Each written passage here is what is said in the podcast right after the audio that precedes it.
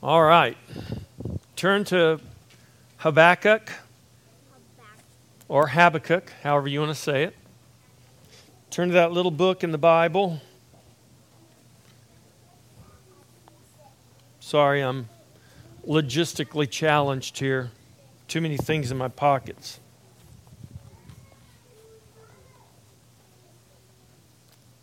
And I definitely want to have these in my pocket because I probably will need them.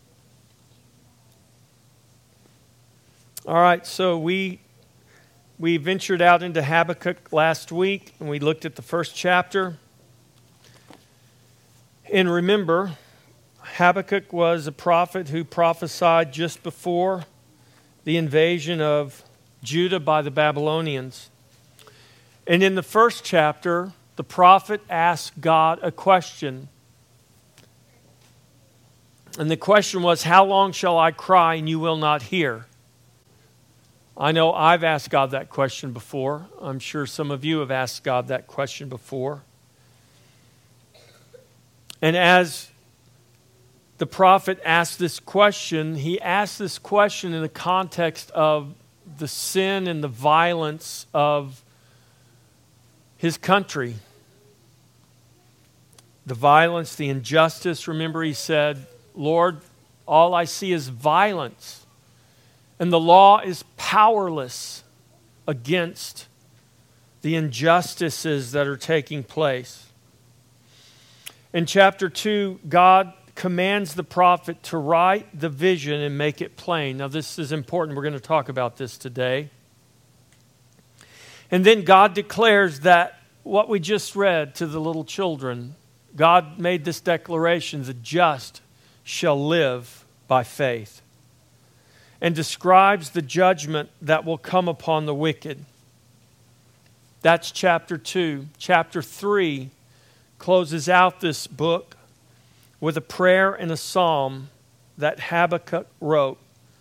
And it's a prayer and it's a psalm that declares his unconditional faith in God. So let's read I'm going to read not the whole chapter. We're going to concentrate on the first four verses today Habakkuk chapter 2, beginning in verse 1 through verse 4. I will stand my watch and set myself on the rampart and watch to see what he will say to me and what I will answer when I am corrected. Then the Lord answered me and said, Write the vision and make it plain on tablets, that he may run who reads it. For the vision is yet for an appointed time, but at the end it will speak, and it will not lie. Though it tarries, wait for it, because it will surely come. It will not tarry. Behold the proud, his soul is not upright in him but the just shall live by his faith. Let's pray. Father, we thank you for the Word of God. We thank you for the gospel of Jesus Christ that is written for us on every page of this holy scripture we call the Bible. Father, we ask that you would, by the Spirit of God that, that dwells within us who are in Christ, that you would open our hearts and open our minds and illuminate your word that your word would wash our minds, would renew our minds, would transform us and conform us to the very image of the Son of God. We ask, God, that you would mold us and shape us and make us into a people that show forth your glory in this dark world. That men would have hope beyond this life, hope beyond what they can gain for themselves, that their hope would be in Jesus and that our lives would proclaim that Jesus and his gospel with our words and with our deeds, with everything we have and everything that is within us. We ask this for your glory, God, in Jesus' name. Amen. So, here in these first four verses of chapter 2, the prophet is preparing himself. So, in verse 1, he asks, in, in the first verse, in the, I'm sorry, in the first chapter, he asks God two questions, and God answers him. But it's not the end of what God is showing him. And so those two questions were preparation for the prophet to hear what God would have to say, how God would answer his questions. And in preparation, the prophet begins by saying, it's recorded here in verse 1 of chapter 2, the prophet says, I will stand my watch and set myself on the rampart and watch to see what he will say to me and what I will answer when I am corrected. The prophet prepares himself to hear from God.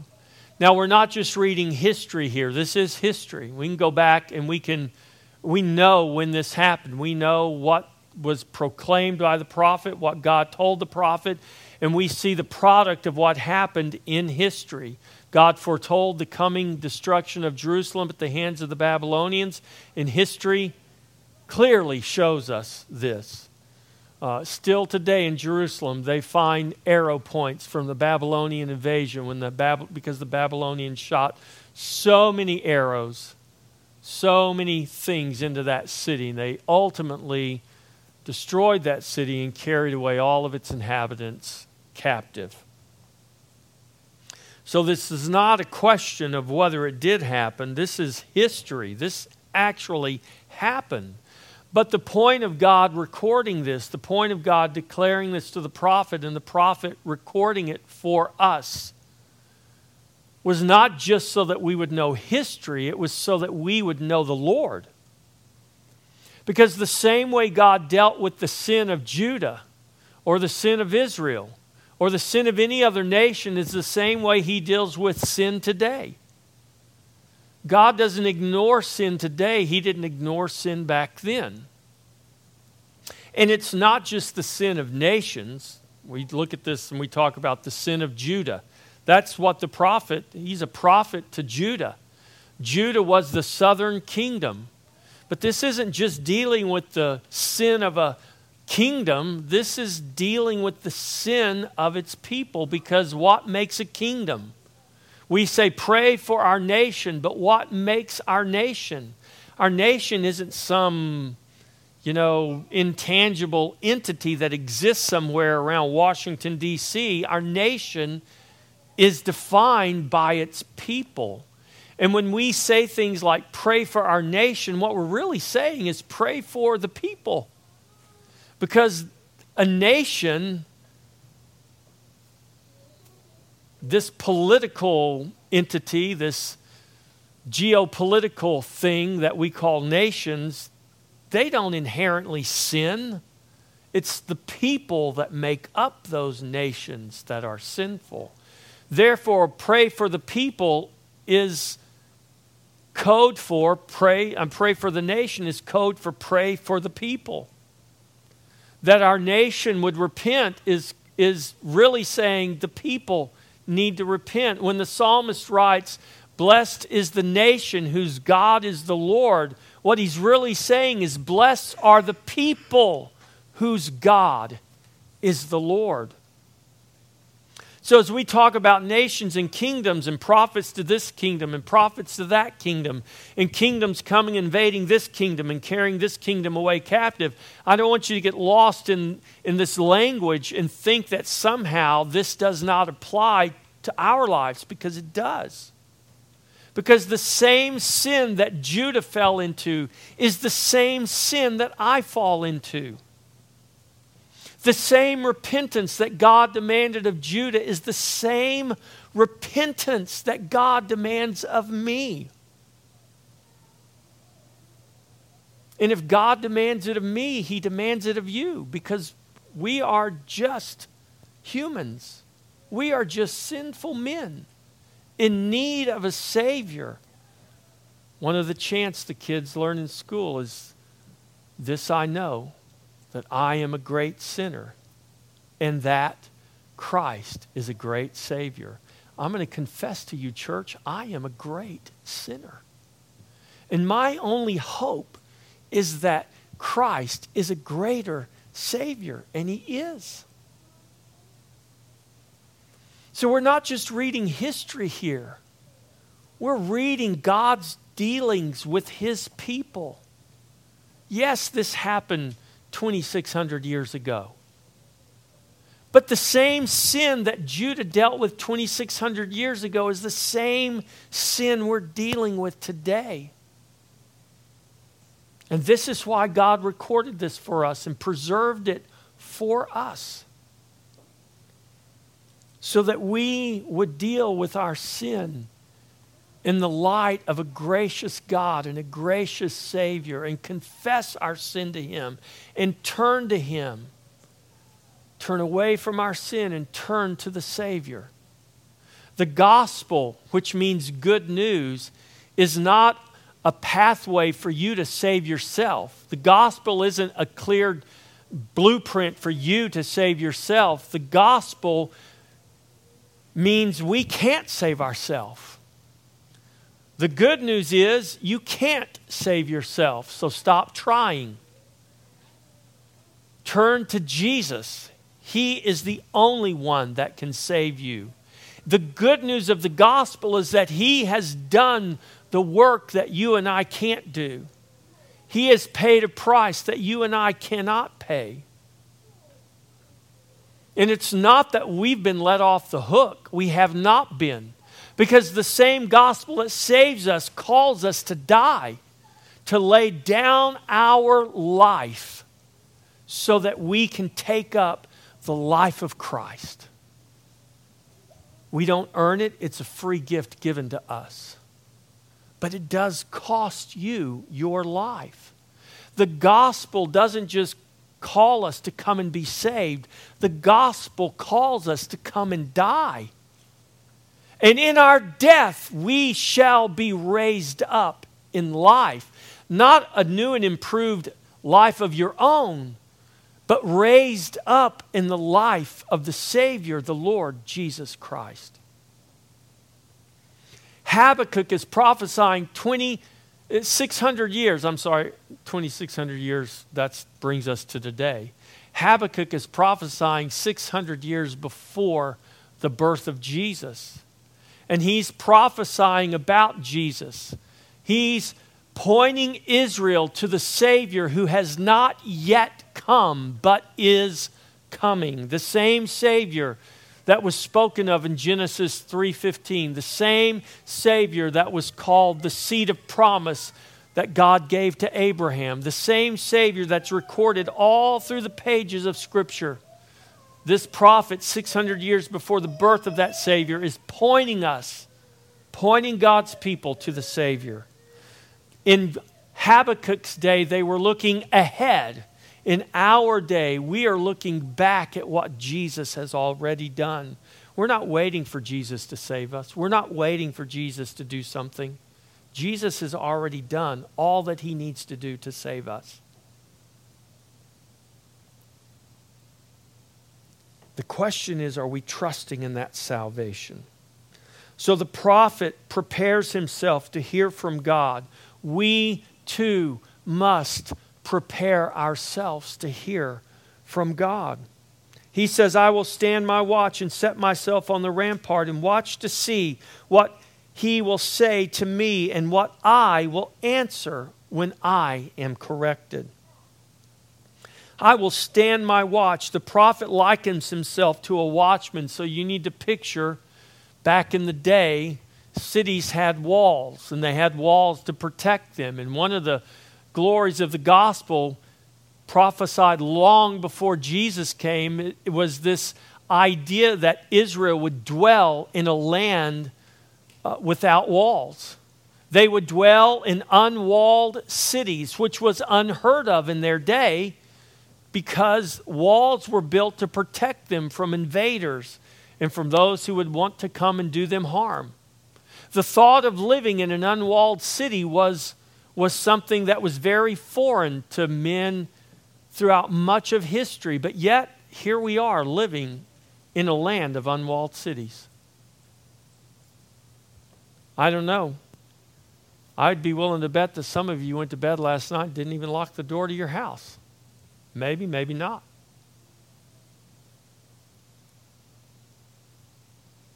He says, I will stand my watch So he likens himself to a watchman, and a watchman would get up on the wall of the city and watch. He would watch for enemies, he would watch for news, for tidings of what was happening outside the walls. In particular, when, when the city or the kingdom was at war and the king was out to war, whatever might have been happening, the watchman's on the wall and he's waiting for tidings, for for good news to come. And this is the picture the prophet paints for us here. He says, I will stand my watch. I'll station myself on the wall and watch for tidings concerning the enemy, concerning what is happening around me.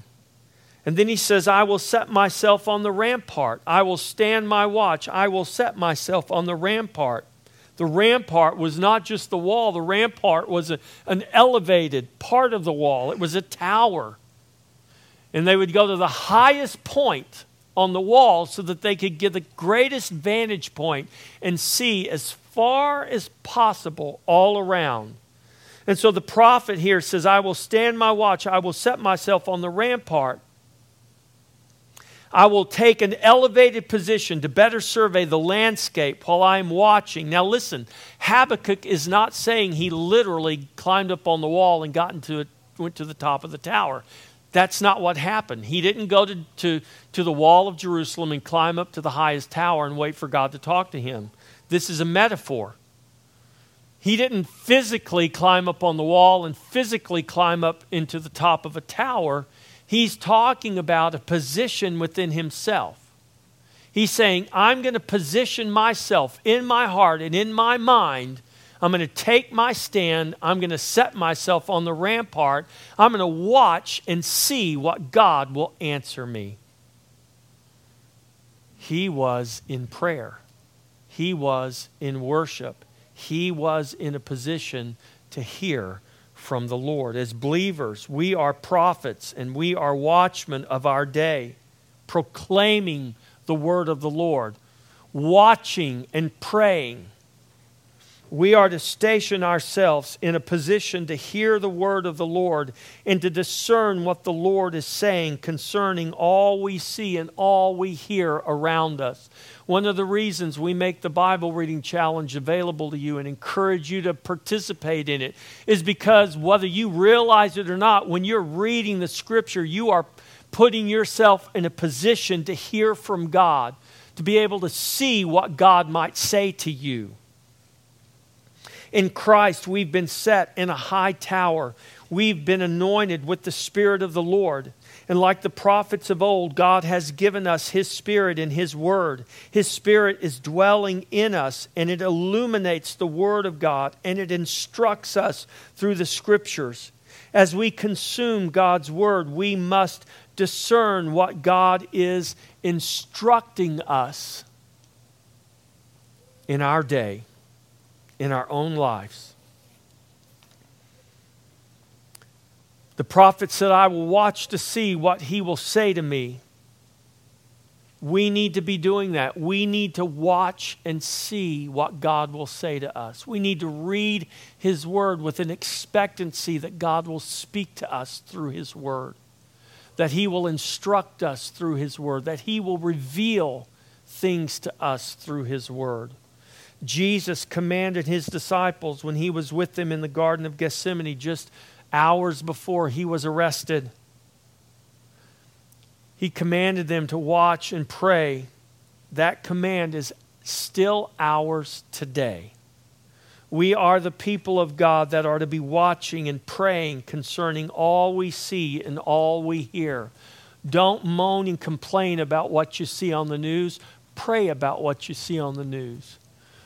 Don't become fearful about what is happening around you. Pray about what is happening around you. Don't feel powerless and hopeless because of all the things that are happening. Know that there is a God more powerful than anything that gives you more hope than you could possibly even imagine.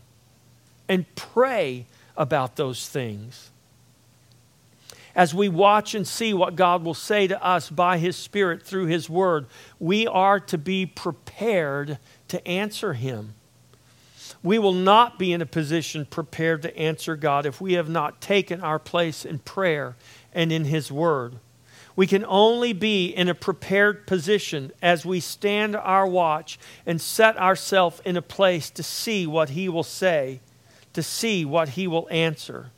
And if we have not set ourselves in a position to see and hear and discern what God is saying, then we will not be in a position prepared to answer when God instructs us or corrects us.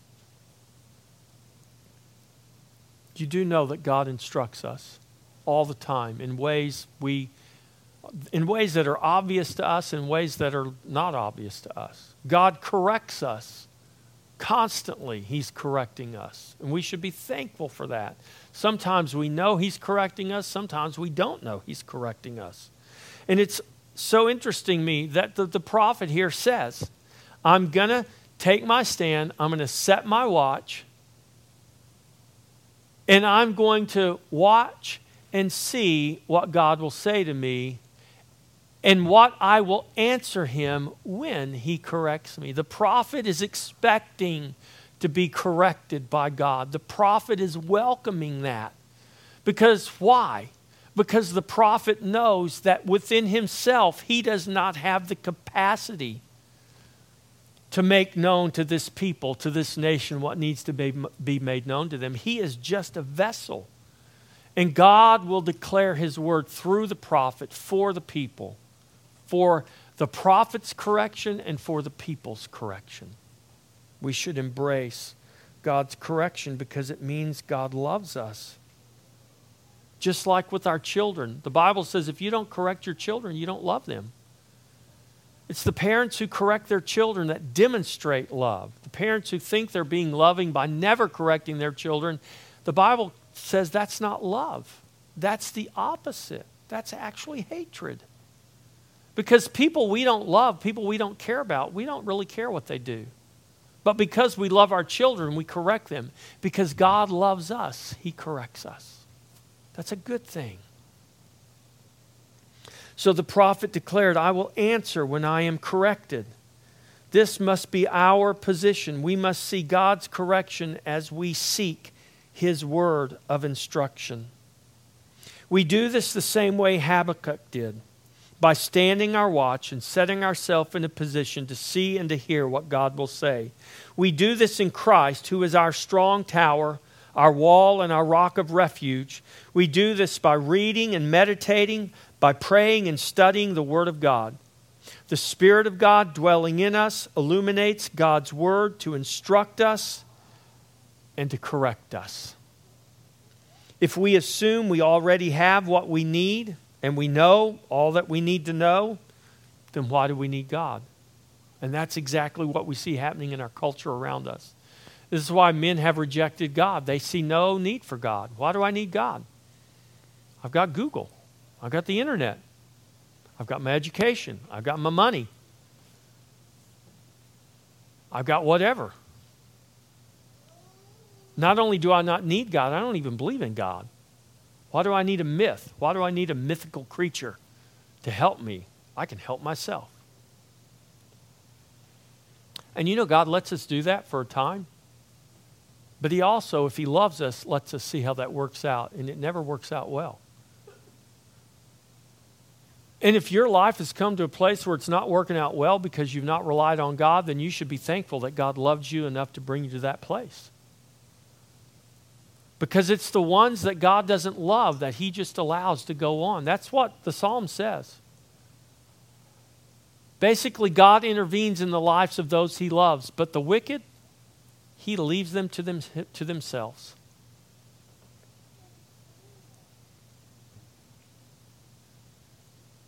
The Bible is seen more as a relic today, when in reality it is the divinely breathed, the divinely inspired, inerrant Word of the living God. And like the prophet, we must prepare ourselves to hear from God. We are a people in desperate need of God's correction, and that correction is waiting for us in His Word. We are today's watchmen that must be prepared to see what He will say and to answer Him when He corrects us. We keep watching the news and reading the news and wondering when things are going to change. But the problem is, we're waiting for something out there to change when all the while God is waiting for something in here to change. Nothing will ever change out there until something changes in here. You can vote all the politicians with exactly the letter you want before their name into office at every level. But nothing will change until something changes right here because politicians and political parties can't save us. If Jesus doesn't save us, we cannot be saved. And if we keep idolizing political parties and political systems, if we keep putting that up as the idol that will save us, we will continue to fail. Now, do I mean you shouldn't vote? No, you should vote. You should vote wisely. You should vote biblically. That means you need to get in your Bible and find out what that means.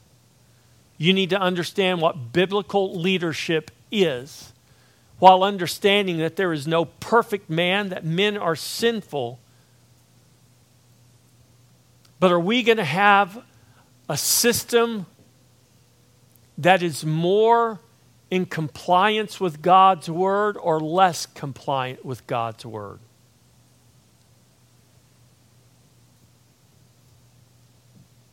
Again, ultimately, that's going to be determined by what happens in here.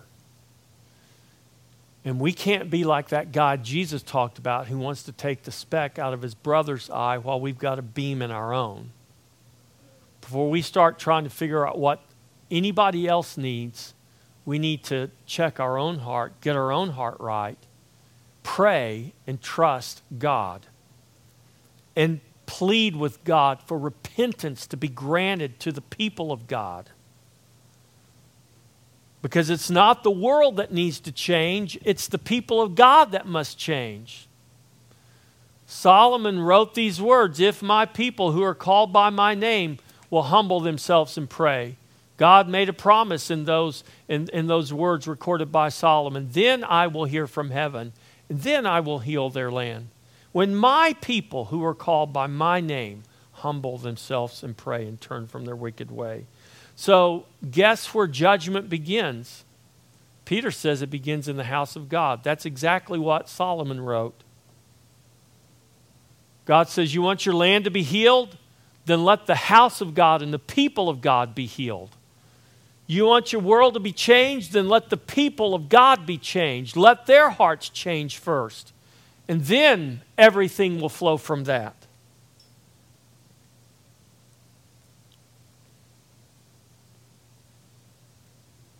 And the prophet prepares to make the vision plain. So here's what God told him so the prophet says, I will, he, the prophet says, I will stand my watch and set myself on the rampart to watch and see what he will say to me and what I will correct when I am corrected. Then the Lord answered. So the prophet got himself in a position to hear what God would say, and God answered. The Lord answered and said, Write the vision and make it plain on tablets that he may run who reads it.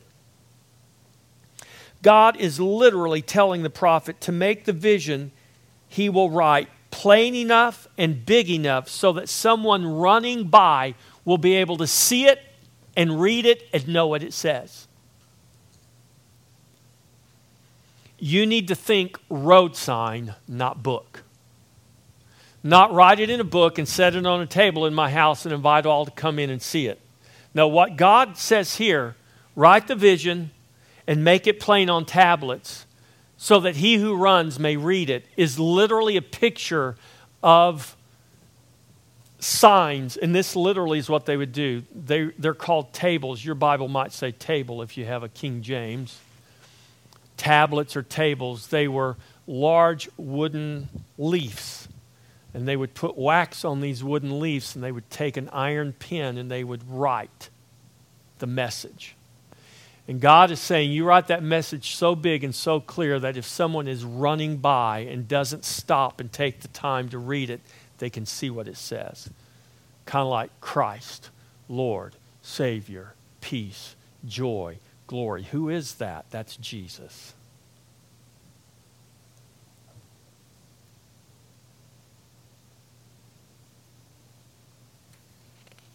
God was instructing the prophet to make the message plain and clear so that no one could miss it. God instructs us to do the very same thing with the preaching of the gospel. The gospel message is to be presented loud and clear so that no one misses it. Many churches today preach the gospel in the same way we try to medicate our kids or our pets. How do you get your dog to swallow a pill? Here, Rover, Come take this pill. He won't take it. So you, you wrap it in something he likes to eat. You wrap it in something that tastes good to him. You wrap it up really, really good, and you give that wrapped up pill to Rover, and Rover eats it on down. Same thing we do with our kids. We mask the medicine, make it taste good so they'll take it. This is the way a lot of churches today preach the gospel. The problem is the gospel doesn't work that way. The gospel is not a pill we swallow in hopes that we get better. If you want to think about a, a picture, you need to think more of like a defibrillator. The gospel is not a pill, the gospel is more like a defibrillator. You take the paddles to a dead heart and you shock that heart back to life. There's nothing subtle, there's nothing gentle about it. It's not supposed to be because we're dealing with those who are dead. And you don't plead with a dead man, oh, please come back to life. I promise if you'll come back to life, I'll give you ice cream today. Or, like the kid said, I promise later on I'll give you all the chewing gum you want if you'll just come back to life. It doesn't work that way. Listen, when you're on the operating table and you've died, your heart is dead you better hope that doctor's not sitting there pleading with you to come back to life. You better hope that he takes those defibrillators and he applies them to your body and shocks. This word is in the Bible shocks the hell out of you and brings you back to life. That's what the gospel does. The gospel shocks the hell out of us and brings us back to life. It brings us to life because hell, sin, and death killed us.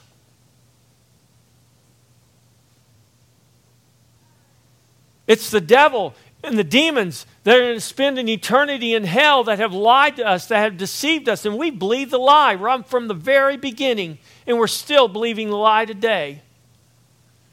But we want God to wrap up the gospel in something that tastes really good to us so that we don't really know what we're getting and we somehow think that's going to magically save us. It does not work that way. The remedy for sin is not meant to be subtle. Sin does not subtly and gently kill us, it shockingly and brutally kills us. The remedy for sin must confront sin head on without hesitation and with power that shocks us into life. This is the power of God's love for us in Christ that raises us from death to life. This is the power of the gospel. This is what we need. If our gospel is hidden, it cannot save. So we must make it plain and put it out for all to see and for all to hear. That means your life should not be a subtle gospel message. Your life should be a stark contrast with the world, declaring plainly for all to see the gospel of Christ that has shocked you and saved you and brought you back from death to life.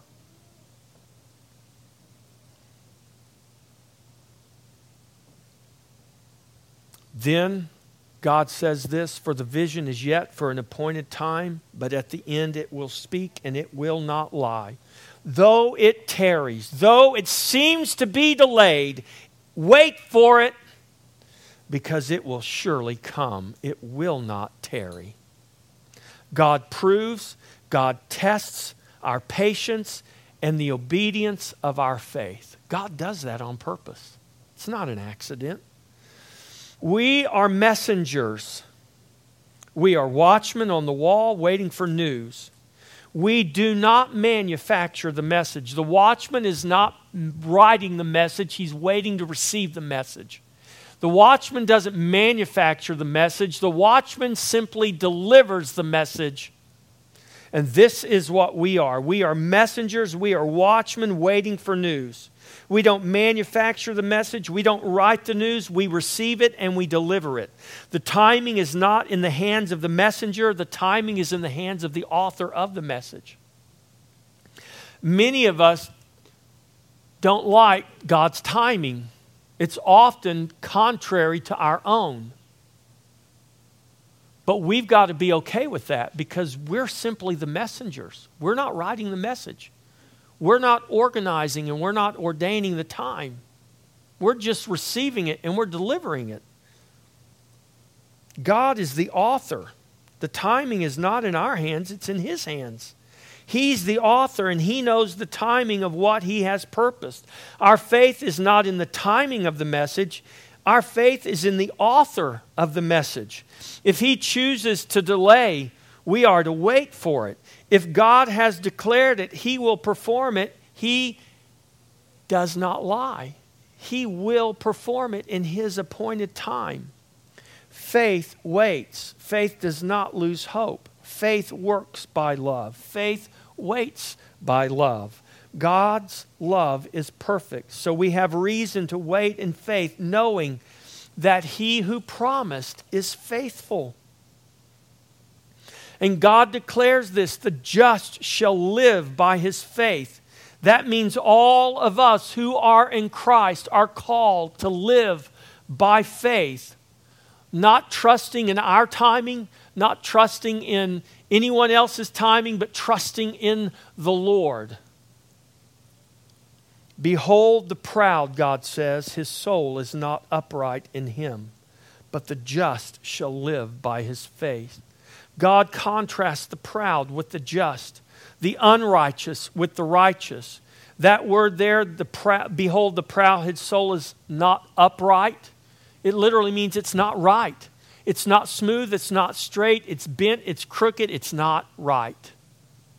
But the just or the righteous, the right ones, that word just there is the same word translated righteous. The righteous shall live by faith. This is quoted tri- twice for us in the New Testament. The Apostle Paul, in his letter to the Roman, writes this in chapter 1, verse 16 and 17 of Romans. Listen to what Paul says. In talking about the gospel, he says, For I am not ashamed of the gospel of Christ, for it is the power of God to salvation for everyone who believes, for the Jew first, and also for the Greek. For in it, the righteousness of God is revealed from faith to faith, as it is written, the just shall live by faith. The writer of the Hebrews in the letter to the Hebrews also quotes this verse. Hebrews chapter 10, verse 35 through 39. Listen to what the writer of Hebrews pins here. Therefore, do not cast away your confidence, which has great reward, for you have need of endurance. Don't grow weary of waiting, so that after you have done the will of God, you may receive the promise. For yet a little while, and he who is coming will come and will not tarry. Wait for it, it's coming. Now the just shall live by faith, but if anyone draws back, my soul has no ple- pleasure in him. But we are not of those who draw back to perdition, but of those who believe to the saving of the soul. The soul of the proud is not upright in him, but the just, the righteous, shall live by faith. We are justified by faith in the Lord Jesus Christ, not by the works of the flesh. The proud seeks to justify himself, the just or the righteous through faith trust in the finished work of Jesus Christ. We are not waiting for God to justify us. By grace through faith in Jesus, we have already been justified in the finished work of Christ that He has already completed in the cross. Many today still mock God as they have always. Listen to the words of the Apostle Peter. These words were penned 2,000 years ago. Beloved, I now write to you this second epistle, in both which I stir up your pure minds by way of reminder, that you may be mindful of the words which were spoken before by the holy prophets, and of the commandment of us, the apostles of the Lord and Savior, knowing this first, that scoffers will come in the last day, mockers, walking according to their own lusts, saying, Where is the promise of his coming? For since the fathers fell asleep, all things continue as they were from the beginning of the creation. That's not something new. Men have been scoffing and mocking God since the beginning. For this they willfully forget. You notice that word willfully, you should mark that in your Bible. They don't accidentally forget. They're not just poor, ignorant souls, they willfully forget that by the word of God the heavens were of old, and the earth standing out of water in the water, by which the world that then existed perished, being flooded with water. But the heavens and the earth, which are now preserved by the same word, are reserved for fire until the day of judgment and the perdition of ungodly men. But, beloved, do not forget this one thing that with the Lord, one day is a thousand years, and a thousand years is one day. The Lord is not slack concerning his promise, as some count slackness, but is long suffering toward us. Who's the us here? Peter's writing to the church. He is long suffering toward us who are his, who belong to Jesus.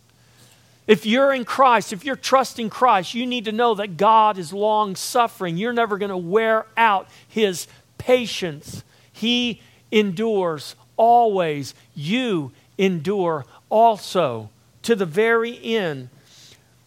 The Lord is not, not slack concerning his promises, but is long suffering toward us, not willing that any of us should perish, but that all of us should come to repentance when the apostles of Jesus said, Jesus, how many times should I forgive my brother? Seven? You know, that's a lot. Jesus said, No. I say to you, you don't forgive him 70 times, you forgive him 70 times 7, which translates into as many times as he seeks forgiveness, he shall receive forgiveness. How many times can you seek God for forgiveness? Is there a limit to the grace of God, the forgiveness of God? that is offered to you in Jesus Christ as a child of God? No. Why? Because God is not slack. He is long suffering toward us who believe, not willing that any of us who believe should perish, but that all of us who believe should come to repentance. The proud willfully forget. The just live by faith, trusting the promise of God, even though it sometimes seems delayed.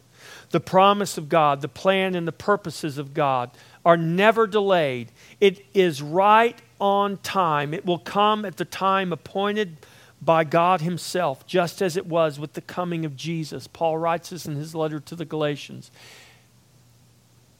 In the fullness of time, God sent forth His Son. In other words, there was a time appointed, and when that appointed time came, God sent forth His Son, the Lord Jesus. The fullness of the time was the appointed time ordained by God. The just shall live by faith. We live by faith, trusting in the author of the message, not the timing of the message. Faith rests in the appointed times of God. God has an appointed time for all things. Our faith is not based on the times, but our faith is based on the author of time itself. The just shall live by faith, trusting in God, who is the author of the message and the author of time itself. May we stand our watch and set ourselves on the wall and watch to see what he will say to us and what we will answer when he corrects us.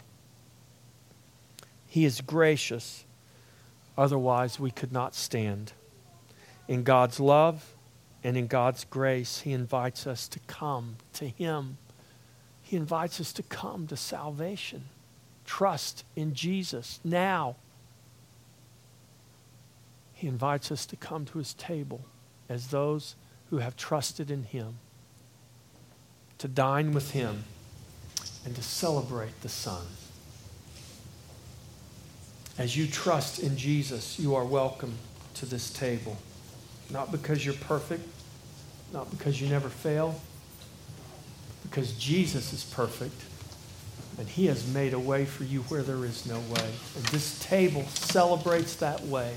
This table remembers that way. You don't need Mary, you don't need a saint, you don't need anyone interceding on your behalf except the Lord Jesus himself. And the Bible says he never sleeps, he never slumbers, he ever lives to make intercession on, on our behalf. He has already paid the price for you. Go to Jesus, trust in Jesus, and come to the table and celebrate the salvation we have in the Son. Amen? Well, let's stand.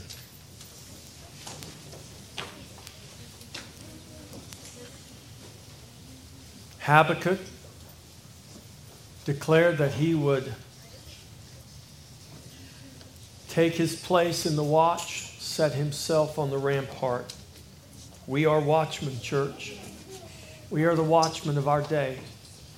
We are the prophets of our day. We are the proclaimers of God's word.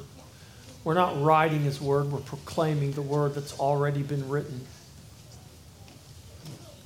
We are to stand our watch. We are to set ourselves on the wall, who is Christ, and watch and see what God will say and what God will answer, and how God will instruct us and how He will correct us. We are messengers. We are to make the message plain so that it cannot be missed. We are not writing the message, we are delivering the message. But our lives should proclaim loud and clear through our voices, through our lifestyles, through everything, the message that God has declared that there is salvation in one name only that is the name of Jesus. We are to trust the author of the message. He is true, he cannot lie. We are not to take our eyes off the author and the finisher of our faith. Though the timing seems long and delayed, we are to wait for it because it will surely come at the appointed time. That is faith. The proud is not faithful, and they are not right. The just, those who are righteous ones in Christ, they are right.